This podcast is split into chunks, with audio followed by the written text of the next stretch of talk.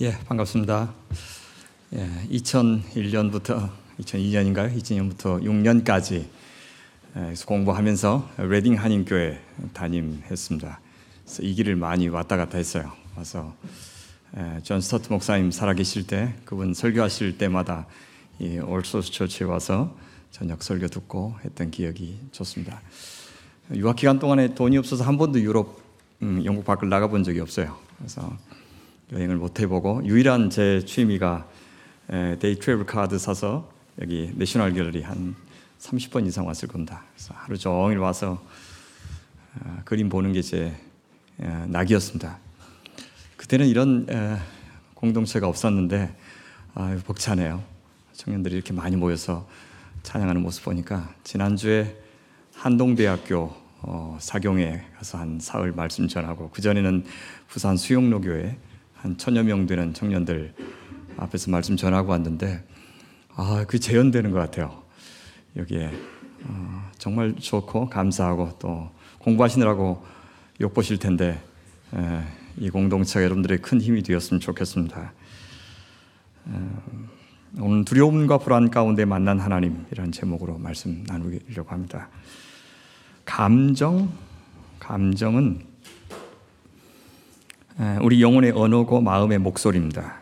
그래서 우리 영혼의 부르짖음에 귀를 기울이는 것이 무척 중요합니다.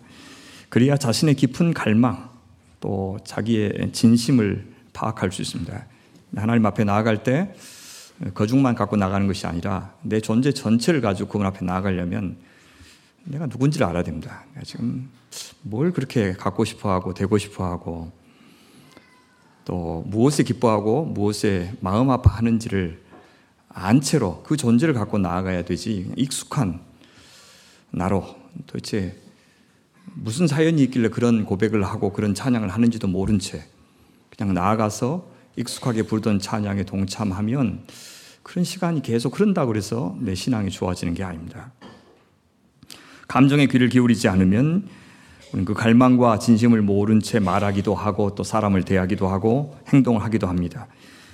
나의 감정이 내가 누구고 내가 어디로 가고 있는지를 말해주는 정말 중요한 언어입니다. 하나님과의 관계에서도 그리고 대인 관계에서도 나는 어떻게 지내고 있는지를 보여주는 거울이 바로 내 감정입니다.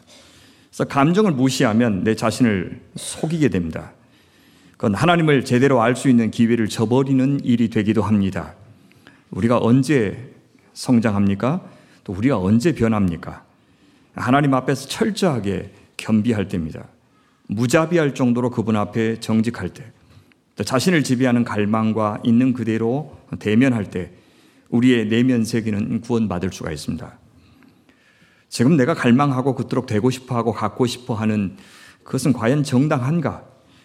감정이 드러내는 그 내 갈망을 알지 못하면 이 질문에 대답할 수 없고, 그러면 내 영혼이 지금 어디를 향해서 어, 다른 박질을 하고 있는지 끝내 알 수 없습니다.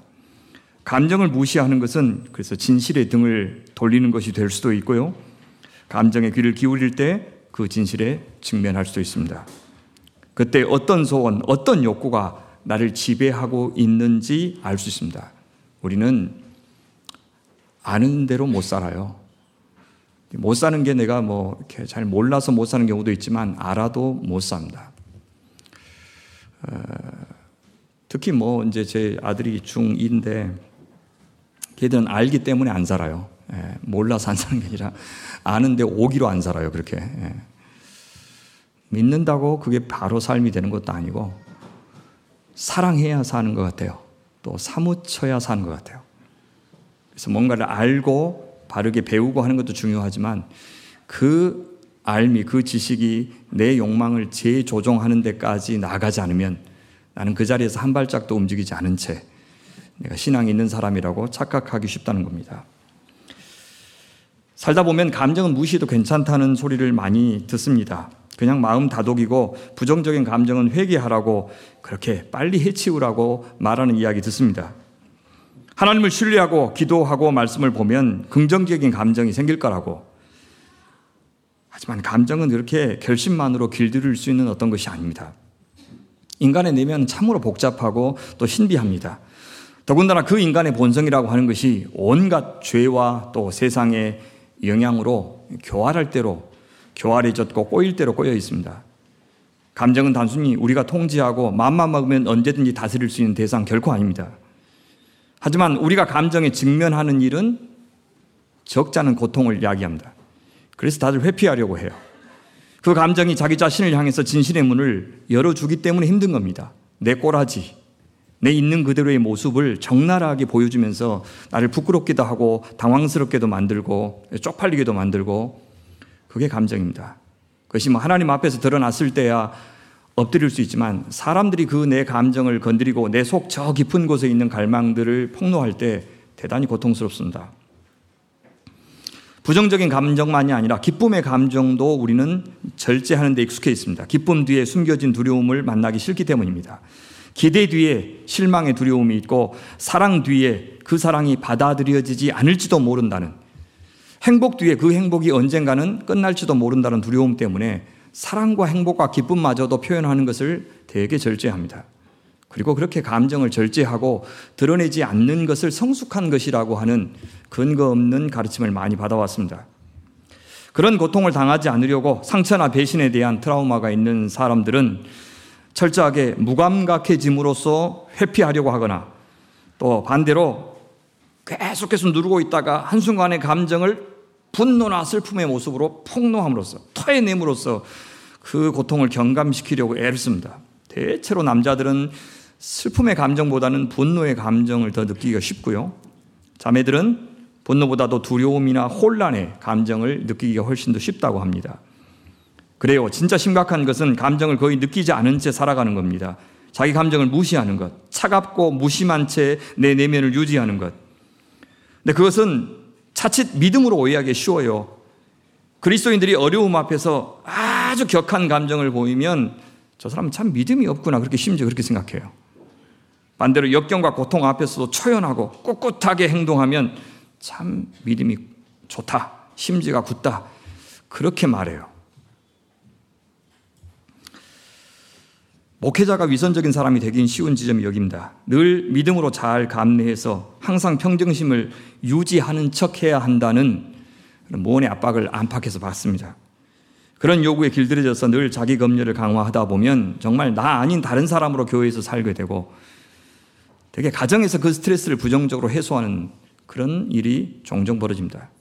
상처를 안 받기 위하여 또 상처를 속히 극복하기 위해서 감정을 억누르다가 결국 하나님을 향하여 웃어야 될 때 웃지 못하고 울어야 할 때 울지 못하고 기쁨의 미소를 잃어버리고 감격의 눈물이 말라버리고 또 성도들을 향해서도 공감의 마음이 사라져버린 채 늘 일정한 거리를 두고 지나치게 거룩한 모습만 유지하려고 하는 유혹을 저는 지금도 받고 있습니다. 하지만 감정의 절제가 믿음이라는 것은 엄청난 착각입니다. 감정이 없는 것은 도리어 교만이고 완악함입니다. 슬픔이 없으면 어떻게 슬픔 없는 천국을 소망하고 분노가 없으면 어떻게 정의로운 천국을 소망하고 기쁨이 없으면 어떻게 희락의 나라 그 천국이 소망이 되겠습니까? 감정이 없으면 어떻게 우리가 감정적인 하나님과 교제할 수 있겠으며 그 감정의 하나님의 마음을 읽을 수 있겠습니까? 하나님은 우리에게서요 우리가 고통을 당하고 기도하면 그 고통을 즉시 제거해 주시지 않아요. 미리 없애 주시지도 않습니다. 기도한다고 해서 사라지지 않아요. 도리어 고통을 주셔도 꼭 얄궂은 타이밍에 주십니다. 주일을 앞둔 토요일에 꼭 부부싸움에 고통을 주시고 외식을 앞두고 치통이 찾아오게 하시고 휴가를 앞두고 사고에 꼭 회사에 사고가 터지고 시험을 앞두고 겁나 놀고 싶어 하게 만드시고 다이어트를 앞두고 꼭 만난 것을 만나게 하시고 체육대회를 앞두고 꼭 비가 오게 하십니다. 우리 하나님은 선하시기 때문에 절대 그럴 리 없다는 환상을 가져서는 절대 안 됩니다. 예기치 않는 상황 또 지독한 고통을 주셔서 우리를 화나게도 하시고 당황하게도 하시고 쪽팔리게도 하시고 불편하게도 하시고 염려하게도 하시는 분입니다. 영문을 알 수 없는 호의를 주시기도 하셔서 우리를 기쁘게 하시고 감격해 하시고 감동케 하시는 분도 하나님이십니다. 그러니 우리는 무조건 우리가 기대하는 하나님이 좋은 하나님일 것이라고 생각해서는 아니 됩니다. 우리의 감정을 자극하시는 것은 하나님이 우리에게 의도적으로 싸움을 걸어오시는 것이기 때문에 우리는 그 결투를 외면하지 않아야 합니다. 진정한 대결이 있어야, 진정한 대면이 있기 때문입니다. 컨프런팅이 있어야, 맞섬이 있어야 encountering, 마주함이 있기 때문입니다. 때로는 하나님의 그 대결 제안에 우리의 감정이 비이성적이고 통제불능의 상태에 빠지기도 합니다. 하지만 그것 자체가 죄가 아닙니다. 있는 그대로의 나의 상태를 나타내는 마음의 언어입니다. 그 언어를 해석해야 됩니다. 그래서 진짜 내가 누구를 의지하고 있는지, 무엇을 무서워하고 있는지를 읽어내야 합니다. 나의 참 모습을 이해하기 위해서 또 하나님을 알기 위해서 우리는 그 감정의 언어를 해독하는 문법을 어서 어서 익혀야 됩니다. 내 마음이 편해지는 상황이 될 때까지 누군가 내가 원하는 반응을 해줄 때까지 내 감정을 정당한 것으로 고집한다면 그는 밥상 앞에서 사탕을 달라고 떼쓰는 어린 아이에 불과할 겁니다. 그런 사람들은 관계가 깊어지기 어려워요. 연애할 때도 마찬가지고 부부 관계도 마찬가지입니다. 따라서 감정을 느끼지 못하면 하나님과도 멀어지고 사람과도 깊은 사귐의 관계로 들어갈 수 없습니다. 정말 메마른 삶을 살게 될 것입니다. 그러니까 자기 감정을 노골적으로 그냥 있는 그대로 솔직하게 드러내는 만큼이 관계가 형성되는 만큼입니다. 하나님과도 그렇고 사람과도 그렇고. 처음에 영국에 왔을 때 6개월간은 영국 교회를 다녔습니다. 영국인들 얼마나 젠틀합니까? 영국 교인들은 지나치게 젠틀합니다. 6개월 동안 젠틀해요. 내가 질려버렸습니다. 무슨 뜻이에요? 친구 안 하겠다는 겁니다. 6개월 동안 저한테 친절해 보세요. 친구끼리 어떻게 그래요? 너는 3세계에서 온 사람으로 나의 도움을 받는 위치에 있을 때만 너는 나와 형제 자매다. 나가버렸어요, 제가. 그건 친구 아니에요. 상냥하고 늘 산뜻하고 늘 예의 바르게 행동하는 것은 자기 감정을 최대한 절제하면서 좋은 모습만 보이려고 하는 것은 그건 관계 아닙니다. 감정이 우리에게 말을 걸어올 때 그 내면의 언어에 귀를 기울이십시오. 그것을 통해서 우리에게 말을 걸어오시는 하나님의 음성을 들으셔야 합니다. 그러면 진짜 나를 만날 수 있고 하나님과 더 깊이 교제할 수 있습니다. 두려움과 불안의 감정 속에서 특별히 나에게 찾아오신 하나님은 어떤 모습일까요? 오늘 그것을 좀 살펴보려고 합니다. 누구에게나 두려움이 있습니다. 그 강도에 따라서 그것을 초조라고 부르기도 하고 걱정, 불안, 가장 강하게는 공포 같은 것으로 그 두려움이 표현됩니다. 하지만 두렵게 만드는 요인, 그 이유에 따라서 그 강도가 다르게 나타나는 것은 아닙니다. 무슨 말이냐면 아주 작은 일에도 공포 수준의 두려움을 느끼는 사람이 있는가 하면 엄청 크고 심각하고 또 꼭 안 좋은 일이 일어나면 동시다발적으로 일어나는데 그런 일을 만났을 때에도 그냥 초조함이나 걱정 정도의 두려움만 느끼는 사람이 있습니다. 사람마다 두려워하는 대상도 정도도 다릅니다. 그러니 누구도 다른 누군가의 두려움을 과소평가해서는 안 됩니다. 겨우 그 정도의 일 가지고 그렇게 호들갑 떠느냐고 그렇게 서둘러서 누군가의 감정을 재단하는 일을 조심해야 된다는 겁니다. 여러분 지금 어떤 두려움이 있어요? 아버지 어머니 되신 분들은 어, 그 나름의 잠을 이루지 못할 만큼의 불안과 염려가 있을 수 있습니다. 또 자식으로서 학생으로서 또 청년의 시대에 어떤 일 때문에 여러분들은 두려움이 엄습해 있는 상태일 수도 있습니다. 아, 참 우리 아이들이 참 좋은 아이들인데 그 좋은 아이, 들에게 나는 좋은 아버지가 되지 못할까 하는 두려움이 있고요. 갑자기 건강을 잃을까 두려운 마음도 있는데 그러면 건강 검진을 받아야 될 텐데 분명히 안 좋은 것이 나타날까 봐 건강 검진도 못 받습니다. 직장에 있는 분들은 승진을 못할까 두렵고 또 이번 맡은 프로젝트를 잘 수행하지 못할까 두렵고 투자한 것이 잘못될까 두렵기도 하고 유학 오신 분들은 유학 생활이 실패로 돌아갈까 봐 또 이번 성적이 잘 못 나올까 봐 또한 어때요? 새로 시작하는 학기에 나는 이번엔 적응하지 잘 못할까봐 자꾸 부정적인 생각을 하죠. 지금 교제하고 있는 사람이 진짜 내가 평생을 걸어도 될 만한 사람인지, 심지어 또 그 사람에게 나는 끝까지 좋은 사람이 될 수 있는지, 나는 믿어온 사람인지 되게 두려워할 겁니다. 한 두려움이 다른 두려움을 꼬리에 꼬리에 물고 만들어냅니다. 그 두려움이 심해지면 가슴이 팍 막히고 머리가, 머리가 어지러지고 더 심하면 숨이 안 쉬어지고 가슴에 통증이 오기도 합니다. 세상 도처에 위험이 도사리고 있고 또 그 불행이나 그 불운이 임의로 누군가에게 덮치기 때문에 이번에는 내 차례가 아닐까 하는 두려움이 사라지지 않습니다. 목사인 저는 설교를 태 준비하지 못한 채 주일 아침에 올까 두렵고 내 다듬어지지 않는 성품 때문에 성도들이 상처를 받을까 두렵고 누군가에게는 필요 없고 도리어 해가 되는 목사가 될까도 두려워하고 있습니다. 일이 좋아서가 아니라 보람과 명분이 있어서이기도 하지만 어쩌면 잊혀지고 도태될지 모른다는 두려움에서 내가 이렇게 지금 열심히 사역하고 있는 것은 아닌지 하는 두려움이 있습니다. 작년에 저도 안식오를 보냈는데 아 가기 전에는 성도들이 너무 걱정했어요. 목사님 없으면 어떻게 합니까? 그런데 전화를 하니까 잘 지냅니까? 그러니까 목사님 없어도 돼요. 잘 지내요. 그러니까 엄청 소원하고 신경질 나고 아씨 진짜 빨리 들어가야지 하면서 아 내 존재감이 이렇게 없어지는 것을 보면서 겁나 두려웠습니다. 어, 어느 날 일이었습니다. 제 아이들이 굉장히 어렸을 때인데요. 그날도 이제 많은 일들을 해내고 파김치가 돼서 집에 돌아왔는데 아내가 아이고 나 부탁이 하나 있어요. 꼭 들어줬으면 좋겠어요. 그래요. 저는 아, 일 좀 줄여주세요. 건강 돌보면서 일하세요. 막 이런 말 할 줄 알았습니다. 근데 여보 생명보험 하나 들어주세요. 막 이렇게 말하더라고요. 제가 분명히 과부가 될 것 같은데 아무 대책도 없으니까 이 보험이라도 하나 들어야 되겠다. 두 어린 아이를 데리고 집에만 있으니까 별의별 부정적인 생각이 들었던 것 같아요. 그래서 벌써 10년 계획을 딱 세워놨는데 그 10년 계획의 시작이 아, 생명보험부터 드려야 되겠다. 세상은 그 불안한 우리의 심리, 감정을 잘 간파해서 다양한 상품들을 팔고 있습니다. 불안 마케팅을 하고 있죠. 보험도 그중 하나이고 성형도 중 하나입니다. 지나친 건강 염려증 환자들을 위해서 보조식품도 팔고 신경 정신과나 심리 상담소도 불안한 사회에서 성업 중입니다. 미래를 예측해주는 점쟁이들은 가장 활발하게 활약하고 있습니다. 어쩌면 교회도 현대인들의 불안을 위무하는 심리 치료소 역할을 하고 있는지도 모르겠습니다. 목사에게 무당이나 심리치료사의 역할 모두를 기대하면서 찾아오고 있는지도 모르겠습니다. 여러분 그 두려움이 심하면 꿈으로 나타나지 않아요? 어떤 꿈 요즘 자주 꾸세요? 아마 남자들은 영장에 다시 나오는 꿈이 가장 끔찍한 꿈이 아닐까요? 혹은 뭐 학생들이니까 시험날이 다가왔는데 시험 공부가 안 되어 있는 꿈, 시험 장소를 잘못 찾아왔는데 다리가 안 떨어지는 꿈, 뭐 이런 꿈 요즘에도 꿉니다. 또 설교 시간이 다 되었는데 옹골루지를 안 가져온 거예요. 그런 꿈을 꿨는데 그게 꼭 생시같이 너무나도 생생해요. 식은 땀을 흘리는 그런 꿈을 요즘도 꿉니다.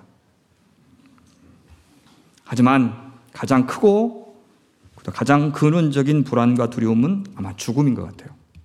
믿음이 생기고 나서는 죽음 자체에 대한 두려움은 그렇게 크지 않는데 죽음에 이르는 과정에 대한 두려움은 있습니다. 제가 매해 뭐한 20건 정도 이렇게 장례를 치르니까 마지막 임종 순간을 많이 보고 염도하고 이렇게 합니다. 그러니까 마지막에 돌아가시는 그 신앙 좋은 분들의 마지막이 한결같지는 않아요. 굉장히 거룩하고 영광스럽고 멋지고 그래서 막 간증이 쏟아져 나오는 그런 죽음이 아니라 비참한 죽음도 참 많이 있어요. 그래서 죽음 자체보다는 죽어가는 그 과정에 대한 두려움이 저한테 있어요.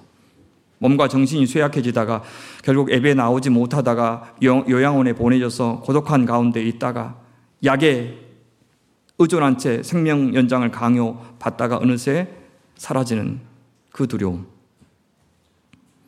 그럴 때 우리는 무력감에 빠지기도 하고 모든 것을 할 수 있다는 환상으로 도피하려고 하기도 하고 실제 이 거인들의 세상에서 우리는 참 초라합니다. 우리가 선택할 수도 없고 누군가의 선택에 따라서 우리의 삶이 결정되는 일이 거의 대부분이지 않습니까? 큰 소리 치면서 할 말 다 하고 하고 싶은 대로 할 수 있는 사람이 우리 중에 몇이나 됩니까? 심지어 우리를 좌지우지하는 듯이 보이는 그 사람들도 사실 알고 보면 다른 누군가에 의해서 살고 죽는 그런 존재에 불과합니다. 태어나서 죽는 순간까지 우린 더 큰 힘에 의해서 압도되어 살고 있습니다. 그러니 인간의 기본적인 정서가 불안이고 무력감인 그것은 당연하지 않겠습니까? 그런 상황에서 실패나 실수나 시행착오는 숙명입니다. 그 실패가 두려움을 낳습니다. 실패가 준 굴욕과 수치가 또 다른 두려움을 낳습니다. 인생의 위험 앞에서 인간은 두 가지로 도피합니다. 첫째가 두려움이고 둘째가 분노인데 두려움은 소극적인 반응이라면 분노는 공격적인 반응입니다. 그것은 근데 그 두려움이 항상 나쁜 것은 아니고요. 거세해야 될 대상이 아니고 그것은 극복해야 될 대상입니다. 해석해야 될 대상이라고 했습니다. 통증과 같아요. 통증은 우리 몸에 뭔가 문제가 있다는 것을 알려주는 신호입니다. 두려움도 신호예요. 뭔가 위험하다는 것을 알려주어서 조심하게 하고 때로는 피하기도 해주는 그런 두려움입니다. 아이들은 겁이 없어서 위험한 물건을 함부로 만집니다. 통증은 유쾌하지 않지만 통증 없는 것이 더 심각하듯이 두려움 없는 사람은 자기도 모르고 세상도 모르고 하나님도 모르는 사람이니 참으로 심각한 사람입니다. 두려움은 위험을 알려주는 참 좋은 경고음입니다. 그러나 두려움이 지나치면 우리는 위축됩니다. 그래서 하나님과 이 세상에서 하나님이 주신 축복을 누리지 못한 채 늘 잘못될 것이라는 상상만 하다가 전전긍긍하고 쩔쩔매게 됩니다. 그가 하는 모든 행동마다 위험이 도사리고 있기 때문에 아무것도 할 수 없게 됩니다. 살면서 인간이 그래서 가장 갈구하는 정서가 바로 안정감입니다. 제가 교회를 하면서 교인들에게 뭐 실력이 없어서 줄 건 별로 없지만 아, 이 안정감만은 줘야 되겠다. 이제는 고민 없이 그냥 이 여기에 앉아 있어도 목사가 구라치지 않을 것이라는 것을 믿고 또 어쨌든 그냥 편안하게 하나님의 말씀을 들어도 그 말씀을 믿어도 괜찮은 아, 그런 교회, 그런 교회는 성도들한테 드리고 난 사라져야 되겠다. 그 생각만은 하고 있습니다. 익숙하고 편안한 삶의 자리를 고수하면서 관성의 법칙에 따라서 살고 싶은 대로 살고자 하는 것이 인간의 본성입니다. 그래서 일단 확보한 안전지대, 그것이 뭐 관계든지 뭐, 뭐 자기 생활 패턴이든지 그 점처럼 안 벗어나려고 해요. 그런 것들이 도리어 우리의 신앙을 가로막습니다. 목사님, 더 이상 오지 마세요. 더 이상 요구하지 마세요. 하나님, 거기까지만 하세요. 네, 거기까지만 해드릴 테니까 더는 나한테 뭘 요구하지 마세요. 라고 내가 쳐놓은 이 마운조리를 절대 넘어가지 않으려고 안간힘을 쓰는데 그것이 사실은 자기만의 안전감을 확보하려고 하는 그런 시도입니다. 낯설음. 그것이 주는 불안과 두려움을 회피하려고 합니다. 저마다 안전한 성을 만들어서 자신이 믿는 사람만 그 안에 들여보내려고 합니다. 근데 자칫 그것이 우리를 보호해 주기는 커녕 우리를 가두는 감옥이 될 수 있다는 것도 알아야 합니다.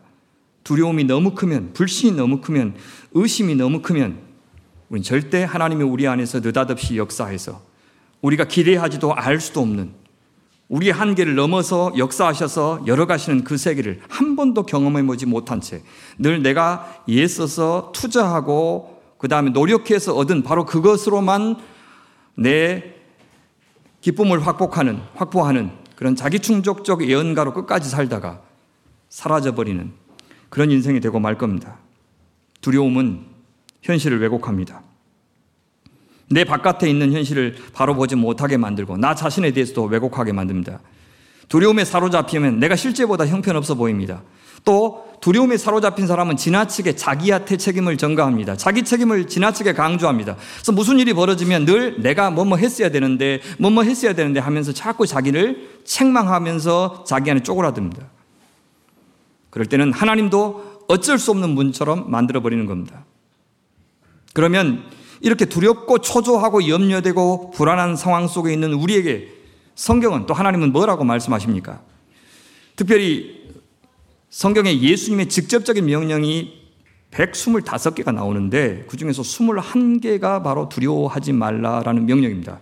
굉장히 포션이 큽니다. 사실 이것은 구약까지 살펴보면 성경 전체의 강조점입니다.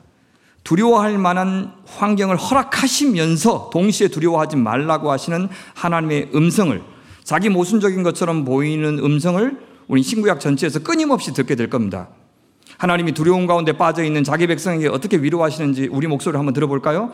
한 번은 형제들이 한 번은 자매들이 번갈아 가면서 한번 읽어봅시다. 시편 27편 3절 형제들 먼저 시작 군대가 나를 치려고 애워싸도 나는 무섭지 않네. 용사들이 나를 공격하려고 일어날지라도 나는 하나님만 의지하려는 시편 46편 2절과 3절 시작.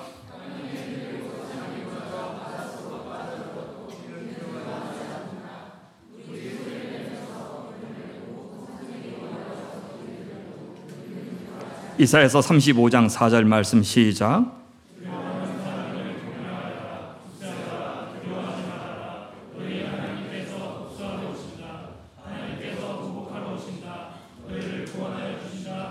이사야서 41장 10절 말씀 시작 내가 너와 함께 있으니 두려워하지 말아라 내가 너의 하나님이니 떨지 말아라. 내가 너를 강하게 하겠다. 내가 너를 도와주고 내 승리에 오른 발로 너를 붙들어 주겠다. 로마서 8장 15절 말씀 시작. 여러분은 또다시 두려움에 빠뜨린 종살이 영을 받은 것이 아니라 자녀로 삼으시는 영을 받았습니다. 그래서 우리는 그 영으로 하나님을 아빠 아버지라고 부릅니다. 요한일서 4장 18절 말씀 시작. 사랑에는 두려움이 없습니다. 완전한 사랑은 두려움을 내쫓습니다. 두려움은 징벌과 관련이 있습니다. 두려워하는 사람은 아직 사랑을 완성하지 못한 사람입니다. 우리는 이 두려워하지 말라는 하나님의 말씀을 어떤 말씀으로 이해해야 될까요? 분명히 두려운 상황인데 두려워하지 말라 하신 이 말씀. 결심만 하면 사라지지 않는 그 두려운 마음, 그것과 믿음은 어떤 관련이 있을까요? 우선 두려움이 죄가 아니라고 말하는 것부터 시작하고 싶습니다. 그러니 두려운 마음을 인정하는 것을 주저하지 말아야 됩니다. 두렵다, 걱정된다, 불안하다 라고 나누는 것이 결코 그 사람의 연약함이나 무능력을 보여주는 것이 아니라는 겁니다. 도리어 그런 마음이 없는 것이 더 위험합니다. 예수님도 십자가를 앞두고 두려워 떨었습니다. 내 마음이 매우 고민하여 죽게 되었으니 너희는 여기 머물라. 나와 함께 깨어 있으라. 여러분 이것이 영적인 두려움이라고요? 아닙니다. 실제적인 두려움입니다. 그래서 이 잔을 내게서 지나가게 하옵소서라고 구체적으로 부탁합니다.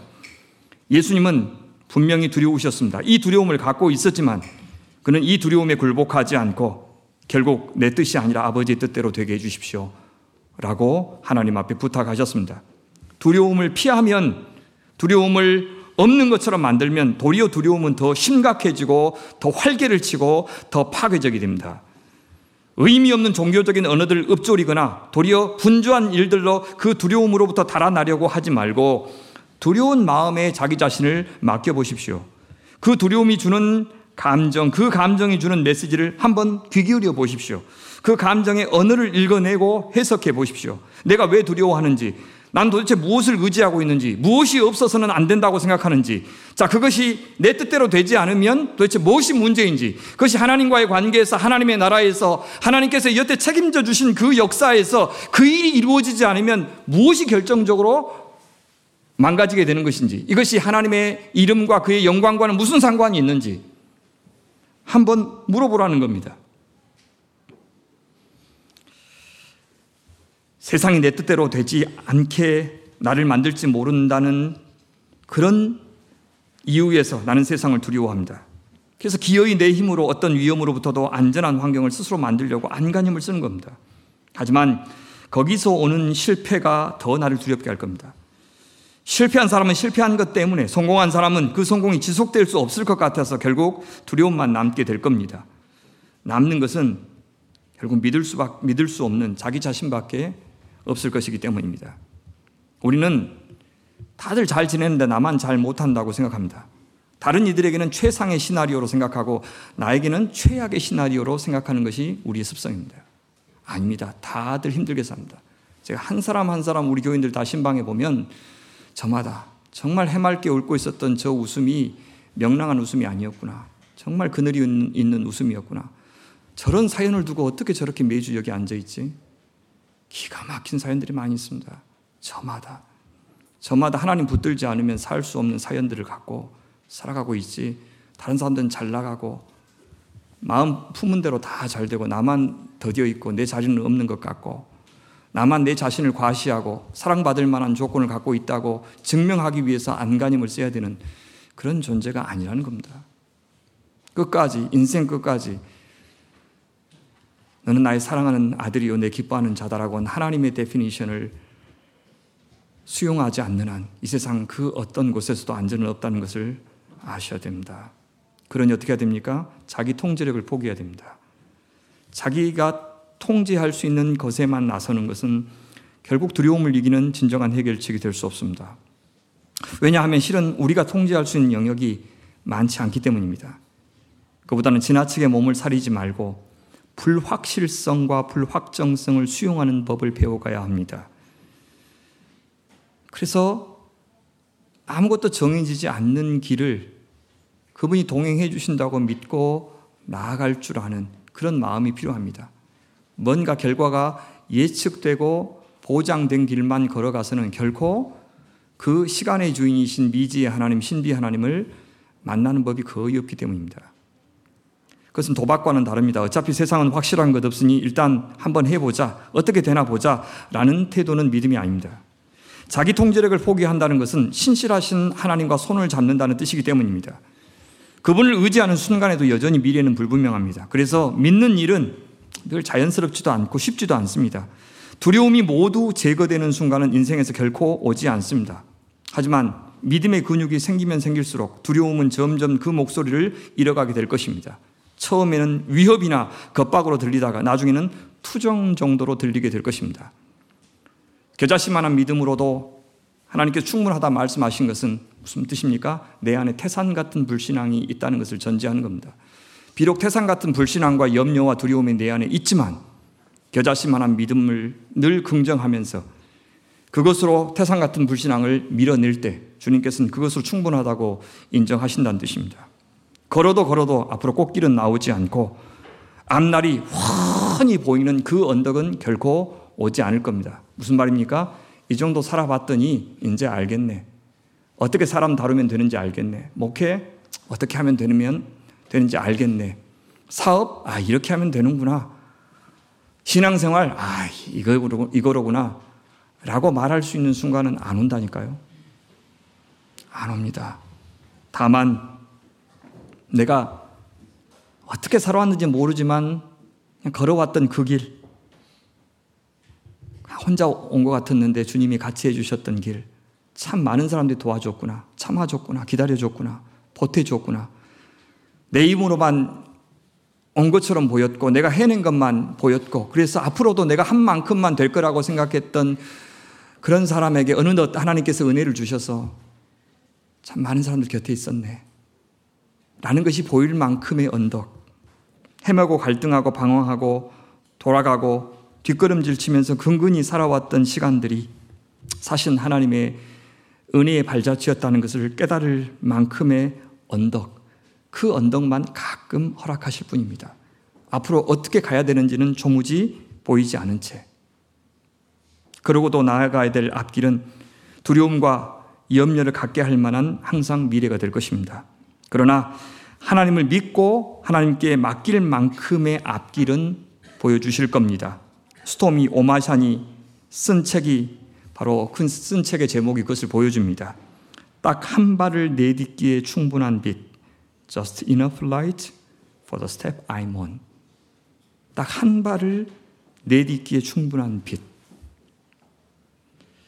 그러니 하나님의 선하심을 의지해도 상처받을 일은 생기고 변절은 생기고 배신은 겪고 실패는 할 것이고 사고도 당할 겁니다. 하지만 그것이 하나님의 선하심을 훼손하는 것은 결코 아님을 믿으시기 바랍니다. 하나님의 선하심은 우리의 즐거움과 고통을 초월하기 때문입니다. 우리의 고통의 순간에도 우리의 즐거움의 순간에도 그분은 선하실 수 있는 분입니다. 모두를 아우르는 것이 하나님의 선하심입니다. 자기 통제력을 열심히 주장하는 이 시대는 역설적으로 염려와 불안에 사로잡혀서 고통하고 있습니다. 그래서 쉴 새 없이 냉소하고 불신하지 않습니까? 여러분 세상은 믿는 사람들을 뭐라 그래요? 아니 믿는 사람보다 의심하는 사람을 더 똑똑하다고 그렇게 말하는 것이 이 시대의 풍조입니다. 하나님을 믿는 것 그 원시적이고 단세포적이고 미신적이다. 불안해서 도피하고자 하는 하나의 술책이다. 라고 말하면서 그렇게 말하지만 속으로 자신을 통제하지 못해서 여전히 세상은 불안해하고 있습니다. 믿느니 차라리 두려워하겠다. 라고 말하는 것이 세상입니다. 나니아 연대기 마지막 편에 그런 시대상이 나오고 있습니다. 아슬란이 모든 적을 소탕하고 사람들 영원한 나라로 불러들이는데 일부 난장이들은 자신은 아슬란에게 속지 않겠다고 거부하는 장면이 나옵니다. 아슬란을 사기꾼이라고 생각해요. 그래서 아름다운 초장 한 가운데 지내고 있으면서도 자기들은 지금 어둡고 냄새나는 우리 안에 갇혀 있다고 말하고 맛있는 음식을 주어도 쓰레기라고 거부하고 만난 포도주를 주어도 짐승의 물통에서 떠온 물이라고 악담하면서 거부합니다. 결국 아슬란이 인도하는 길을 가지 않았는데 자기들은 그러고도 자기가 비극에 처해 있다는 생각은 하지 않고 아 우리는 끝까지 아슬란의 속임에 넘어가지 않았어 라고 좋아하는 그런 사람들의 모습이 나옵니다. 그게 우리 시대 같다는 거예요. 나는 저 예수 종교에 속지 않았어. 끝까지 넘어가지 않았어. 그러면서 불안해하는 저 믿는 바보 멍충이들 봐봐. 그렇게 조롱하면서도 자기를 불안해하는 그것이 우리 시대의 모습입니다.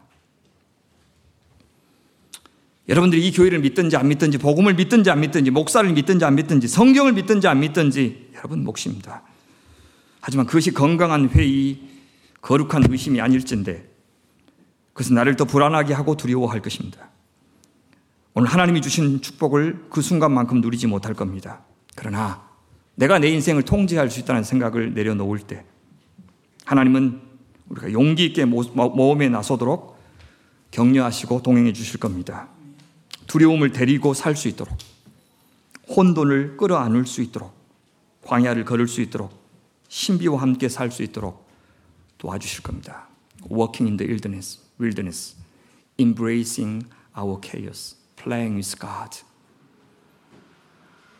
그래서 하나님이 distant God, silent God, hidden God로 보일지라도 오히려 그 상황에서 하나님의 존재감이 더욱더 선명해지는 역사를 여러분들 그 두려움과 두려움 속에서 경험하시게 될 겁니다. 예수님은 우리에게 염려해야 될 것과 염려하지 말아야 될 것을 구분하여 주십니다. 우리의 감정을 진정으로 사용해야 될 영역이 어디인지를 알려주십니다. 염려하지 말아야 할 것은 우리의 목숨이라고 하십니다. 그 육신의 목숨을 유지하기 위해서 먹을 것, 마실 것, 입을 것 걱정하는 것 의미 없다고 말씀하십니다. 25절 말씀 같이 읽어볼까요? 그러므로 내가 너희에게 이르노니 목숨을 위하여 무엇을 먹을까, 무엇을 마실까, 몸을 위하여 무엇을 입을까 염려하지 말라.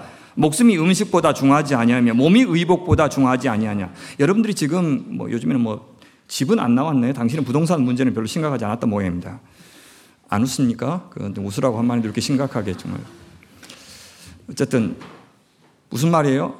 내가 지금 걱정하는 것이 이 육신의 목, 숨 건사하는 것과 관련이 있다면 그 걱정은 의미 없다는 겁니다. 진짜 극단적이죠. 내가 걱정하는 그것이 하나님 나라와 그 의와 관련이 있는 것이 아니라 내 육신의 이 목숨 하나 건사하는 것과 관련이 있다면 그는 불신앙이라고 말씀하시는 거예요. 아주 극단적으로 말씀하셔요. 그러니까 이거 주십시오, 저거 주십시오. 그 네가 구하기 전에 있어야 될 것은 내가 다 안다. 다 아니까 그럼 그 다음에 그러므로 나와야 될 말이 무슨 말이에요? 네가 구하기 전에 내가 너에게 있어야 될 걸 다 안다. 그러므로 너희는 기도할 필요 없다. 이게 논리죠. 그렇지 않아요? 다 하시는데 왜 기도해요? 알아주시 사랑도 하시는데 심지어. 그러므로 너희는 이렇게 기도하라 하시면서 가르쳐 주신 것이 주기도문입니다. 기도하는데 뭘 기도하라는 거예요? 뭘 먹을까, 무엇을 마실까? 그걸 위해서 기도하지 말고 하나님의 나라와 그의 영광과 그의 뜻이 이 땅 위에서 우리의 순종을 통해서 이루어지도록 구하라. 그것이 기도다. 그렇게 말씀하시는 겁니다. 우리의 목숨, 우리의 몸도 중요하지만 그건 우리가 중요하게 여기는 것보다 하나님이 먼저 그리고 끝까지 더 중요하게 여기시니까 그 증거를 보여주시죠. 인간이 보기에 하찮게 보이는 새와 들것도 책임져 주시지 않느냐. 새와 그다음에 그 들꽃의 운명을 하나님께서 책임져 주시지 않느냐 그렇게 말씀합니다. 백합화 근동에서는요 그 적절하게 비와 햇빛이 주어지지 않으면 광야에서 백합화가 피기가 어렵습니다.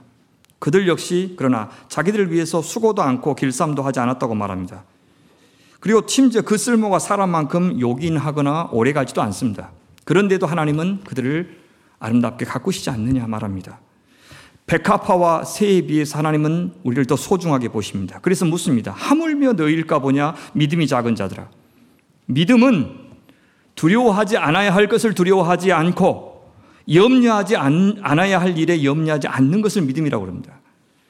그것은 우리를 향한 하나님의 사랑을 믿을 때 가능합니다. 우리의 목숨과 몸에 대해서 우리보다 더 관심을 갖고 사랑하시는 하나님을 신뢰하지 못할 때 두려움은 찾아온다는 것입니다. 그래서 두려움은 내가 무엇을 의지하고 있는지, 무엇이 없으면 안 된다고 생각하는지, 그래서 내 은밀하게 감추어진 내 욕망, 심지어 그것이 우상이 된 그 형태를 무엇인지를 보여주는 신호입니다.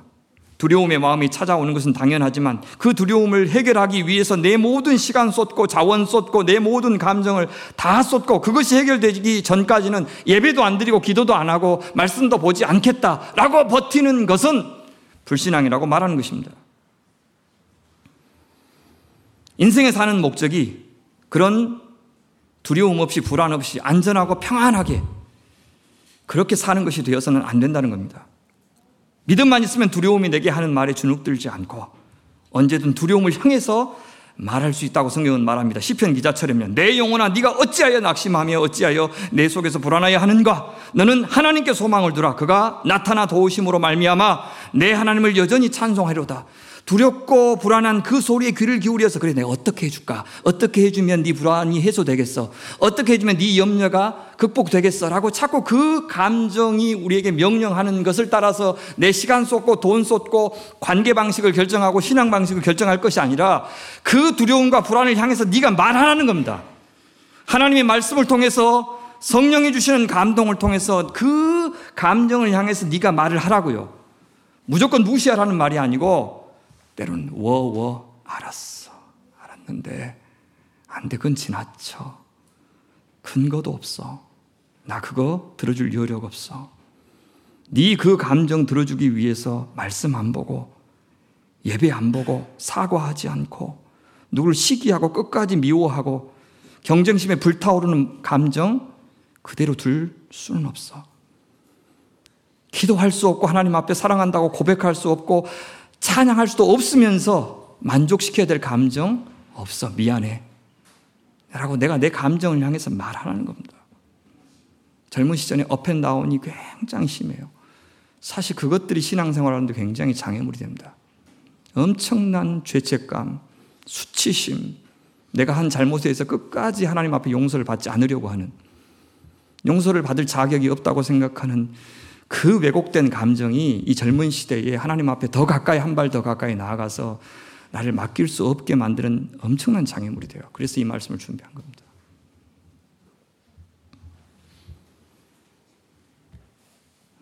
예수님은 우리가 진정으로 우리의 두려움의 감정을 바꾸어서 기도해야 될 것이 있다고 합니다. 그것이 진정으로 내 목숨을 결정할 것이고 내 안전을 결정할 것이라고까지 말합니다. 그것이 뭡니까? 그런즉 너희는 먼저 그의 나라와 그의 의를 구하라. 진짜 염려해야 되는 것은 그거라는 겁니다. 내가 살아가는 모든 삶이 그의 나라와 관련이 있는지, 그분의 의를 이루는 것인지 아닌지에 먼저 관심을 가져. 내가 이렇게 하면 내 애인을 만족시킬지 그렇지 않을지, 학점을 많이 받을지 그렇지 않을지, 직장에서 인정을 받을지 그렇지 않을지에 관심을 두는 것보다도 내 이것이 하나님 나라와 어떤 관련이 있는지, 주님의 의를 드러내고 그분의 이름의 명예가 높여지는 것과 무슨 관계가 있는지, 그것을 먼저 근심하라는 겁니다. 우리의 관심이 하나님의 나라와 그 의가 된다면 우리의 두려움은 제자리로 돌아갈 것입니다. 그의 나라는 예수께서 통치하시는 나라이고 그의 정의가 이루어지는 곳에는 불법과 불의와 폭력적인 통치가 발을 들여놓을 수 없기 때문에 결코 나는 나 하나만 살자고 나만 위하는 하나님을 만들지 않고 이방인들처럼 내 욕망을 우상처럼 떠받드는 그런 사람이 되지 않을 수 있는데 그것이 바로 진정한 안전의 길이라고 주님은 말씀해 주시는 겁니다. 왜 세상이 이렇게 두려운 곳이 되었어요? 왜 우리가 그렇게 이 세상에서 염려하고 불안하고 두려워합니까? 이 세상의 구조를 그대로 전제하기 때문에 그래요. 하나님께서 역사의 주관자이시다. 라는 사실을 믿지 않은 채 그냥 이 세상의 이 삶의 조건들이 그대로 나의 운명을 결정한다고 믿기 때문에 이 벌어지는 이 역사 배후에 진정한 하나님 나라의 역사가 있다는 것. 세상의 제국들, 하나님의 말씀을 침묵해 만들었던 그 추상 같은 말들은 다 사라졌지만 하나님의 말씀은 끝까지 사라지지 않고 하나님의 나라는 여전하다는 이 엄연한 역사적인 사실은 외면한 채 아니야. 저 미국이, 삼성이, 영국이 내 눈에 보이는 내 보스가 내 운명을 결정할 것 같은 그 현실을 그대로 전제하고 있기 때문에 우리는 두려운 것입니다. 두려움을 이기는 길, 그래서 그것은 하나님 나라와 그의 의를 구하는 겁니다. 주님은 말씀하시죠. 그러므로 내일 일을 위하여 염려하지 말라. 내일 일은 내일이 염려할 것이요. 여러분들 세번역은 내일 염려할 것이 그랬는데 직역하면 내일이 염려할 것이요. 라고 내일이 주어로 되어 있어요. 내일 일은 내일이 염려하게 하라. 그 말은 내일 그 염려가 실체로 다가온다 해도 그것은 우리가 감당할 수 없는 괴로움이 아니요. 우리의 목숨과 몸을 사랑하시는 주님께서 도우실 것이니 능히 감당할 수 있음을 믿으라는 뜻입니다. 내일 몫의 염려를 오늘 갖고 와서 미리 염려하지 말라 그런 뜻입니다. 자쿠엘룰의 말대로 환상이나 궤변으로 도피함 없이 내일이면 훨씬 나아지리라고 하는 희망 없이 어떤 희생을 감수하고라도 기대하지 않는 뜻밖의 완벽한 행복을 만들어내려는 추구 없이 우리는 오늘 행복해야 한다. 이 순간을 절정으로 살아라. 내일 불행이 찾아올 것이다. 믿음이 있든지 없든지 내일 불행이 찾아올 것이다. 그러나 내일을 염려하지 말라. 오늘 몫의 행복 꼬박꼬박 챙겨 드시고 오늘 몫의 걸음 옮겨 가시고 내일 것까지 가져와서 염려하지 말고 내일의 주인은 그 염려가 아니라 하나님이심을 믿으면서 내일의 그 불행을 반드시 자기를 위한 도구로 사용하실 그 주님의 역사를 믿으면서 이방인들의 기도는 탐욕을 부추기고 누군가를 배제하고 차별하게 만들지만 하나님의 백성의 기도는 두려움에 찬 세상에서 불안 대신에 사랑을 선택하고 마음의 문을 열어서 우리를 사랑하시는 분의 임재 안에 거하게 해 주실 것이기 때문에 그렇습니다. 안팎으로 두려움과 불안과 염려와 집착을 경험하지 않는 날은 우리 인생에 하루도 없습니다. 하지만 두려움 속에 살 필요가 없습니다. 사랑은 두려움보다 강하기 때문입니다. 사랑 안에 두려움이 없고 온전한 사랑이 두려움을 내쫓나니 어떻게 해야 됩니까? 두려움과 함께 살아가는 비결은 하나님을 두려워하는 것입니다. 하나님을 믿으라, 의지하라. 그 말은 하나님을 두려워하는 하라는 말과 다르지 않습니다. 그것은 공포스럽게 여기라는 말이 아닙니다. 그분을 경외하라 그렇게 말합니다. 그분이 우리의 창조주이시며 역사의 주관자이심을 믿으라 그렇게 이야기합니다. 지극히 높고 초월적인 존재이시니 우리가 상상하기조차 어려운 분임을 인정하라. 진정으로 두려워할 것을 두려워할 때 우리의 모든 두려움이 제 자리로 돌아가게 될 것이다. 그런 뜻입니다. 두려워할 만큼 할 만큼만 우리가 두려워하라는 뜻입니다. 그래서 너무 세상을 얕잡아 보지도 말고 너무 크게 보지도 말고 있는 그대로의 현실을 있는 그대로 보게 하는 방법은 뭡니까? 하나님의 크기를 인정하는 것. 거기서 시작된다는 것입니다. 하나님은 어떤 분이십니까? 누가복음 12장 4절과 5절 말씀 같이 읽겠습니다. 시작. 내가 내 친구 너희에게 말하노니 몸을 죽이고 그 후에는 능히 더 못하는 자들을 두려워하지 말라. 마땅히 두려워할 자를 내가 너희에게 보이리니 곧 죽인 후에 또한 지옥에 던져 넣는 권세가 있는 그를 두려워하라. 내가 참으로 너희에게 이르노니 그를 두려워하라. 하나님을 두려워하는 사람은 하나님 없는 삶이 지옥인 것을 잘 알고 있는 사람입니다. 하나님을 지울 때 그 인간은 본질을 상실한 채 두려움 속에 살게 됩니다. 우리 하나님의 강렬하고도 이타적이고도 철저한 사랑을 우리가 경외한다면 그 하나님의 완전한 사랑이 우리의 두려움을 내쫓아 줄 것입니다. 하나님을 두려워한다는 것은 그분을 열렬히 환영한다는 뜻입니다. 그분의 임재에 사로잡혀 산다는 뜻입니다. 그렇지 않는 순간 우리는 세상에 사로잡혀 살고 말 것입니다. 하나님이 어떤 분입니까? C.S. 루이스의 사녀, 사자, 마녀, 그리고 옷장이라는 책을 읽어보면 하나님을 두려워한다는 것이 무엇인지를 보여주는 장면이 나옵니다. 비버 부부가 루시와 피터에게 나니아를 악에서 구할 방법을 가르쳐 주는데 그들이 아슬란이라고 하는 사자를 만나야 한다고 말합니다. 루시와는 비, 루시는 비버 씨에게 이렇게 묻습니다. 그 사자는 안전합니까? 그러자 비버 씨가 이렇게 대답합니다. 안전하냐고? 아, 내 아내가 한 이야기를 듣지 못했구나. 누가 안전하다고 그랬어? 그 사자는 절대 안전하지 않아. 하지만 좋은 사자지. 아슬라는 진짜 왕이라고. 그렇습니다. 우리 하나님은 안전한 분이 아닙니다. 하나님은 안전하지 않는 분도 아닙니다. 우리에게 고난을 허락하시고 이 위험한 세상을 즉시 자기 백성에게 유리한 쪽으로 우리의 기도를 듣고 응답하시는 그런 하나님이 아니십니다. 대단히 위험한 분입니다. 우리가 함부로 다룰 수도 없고 함부로 안다고 할 수도 없는 우리가 원할 때 언제든지 요청해서 데려다가 쓸 수 있는 그런 지인이 하나님이 결코 아닙니다. 그러니 우리가 그분을 철저하게 의지하지 않으면 그분은 세상의 그 어떤 위험한 것들보다 가장 위험한 분이 되실 수 있는 분입니다. 하지만 그분은 참 좋은 분입니다.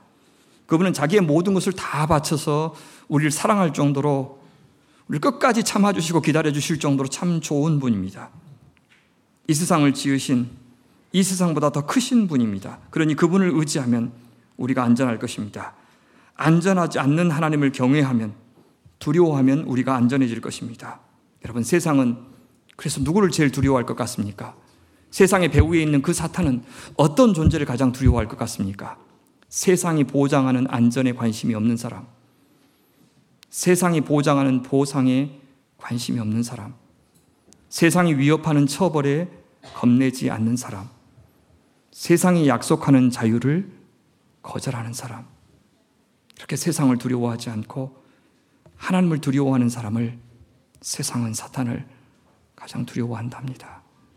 그래서 이 땅 위에서 하나님 주신 자리에서 주께서 맡기신 배역을 잘 감당하다가 주께서 주신 기쁨에 참여하고 주의 복을 누리며 사는 인생을 앞으로 지금뿐만 아니라 영원토록 살고 싶으면 그 하나님을 그 하나님의 크기대로 인정하고 그 하나님의 목소리를 세상의 그 어떤 목소리보다 옳다고 믿고 거기에 우리의 인생을 거는 이 청년의 시대 되시기를 간절히 바랍니다. 기도하겠습니다. 하나님 감사합니다. 부디 사랑하는 이 청년들이 주의 말씀 온 마음에 새겨서 듣고 그 하나님의 크기를 잘 인정하여 당신께서 인생의 전부가 되게 하시고 모든 어려움과 아픔과 앞날이 보이지 않는 상황 속에서도 주님께서 항상 거기 계시고 준비하시고 우리의 인생을 책임지시고 건사하신다는 것을 굳게 믿고 하나님만 의지하여 살아가는 자녀들 되게 하여 주시옵소서. 우리가 우리의 인생을 통제하려고 하지 않고 하나님 당신께서 만들어 가시고 열어 가시는 그 세상에 참여하고 또 하나님의 이야기 속에서 주께서 맡겨주신 그 배역을 잘 감당하여 하나님의 영광에 참여하고 하나님의 기쁨에 참여하는 주의 자녀들 다 되게 하여 주시옵소서 예수님의 이름으로 기도드립니다. 아멘.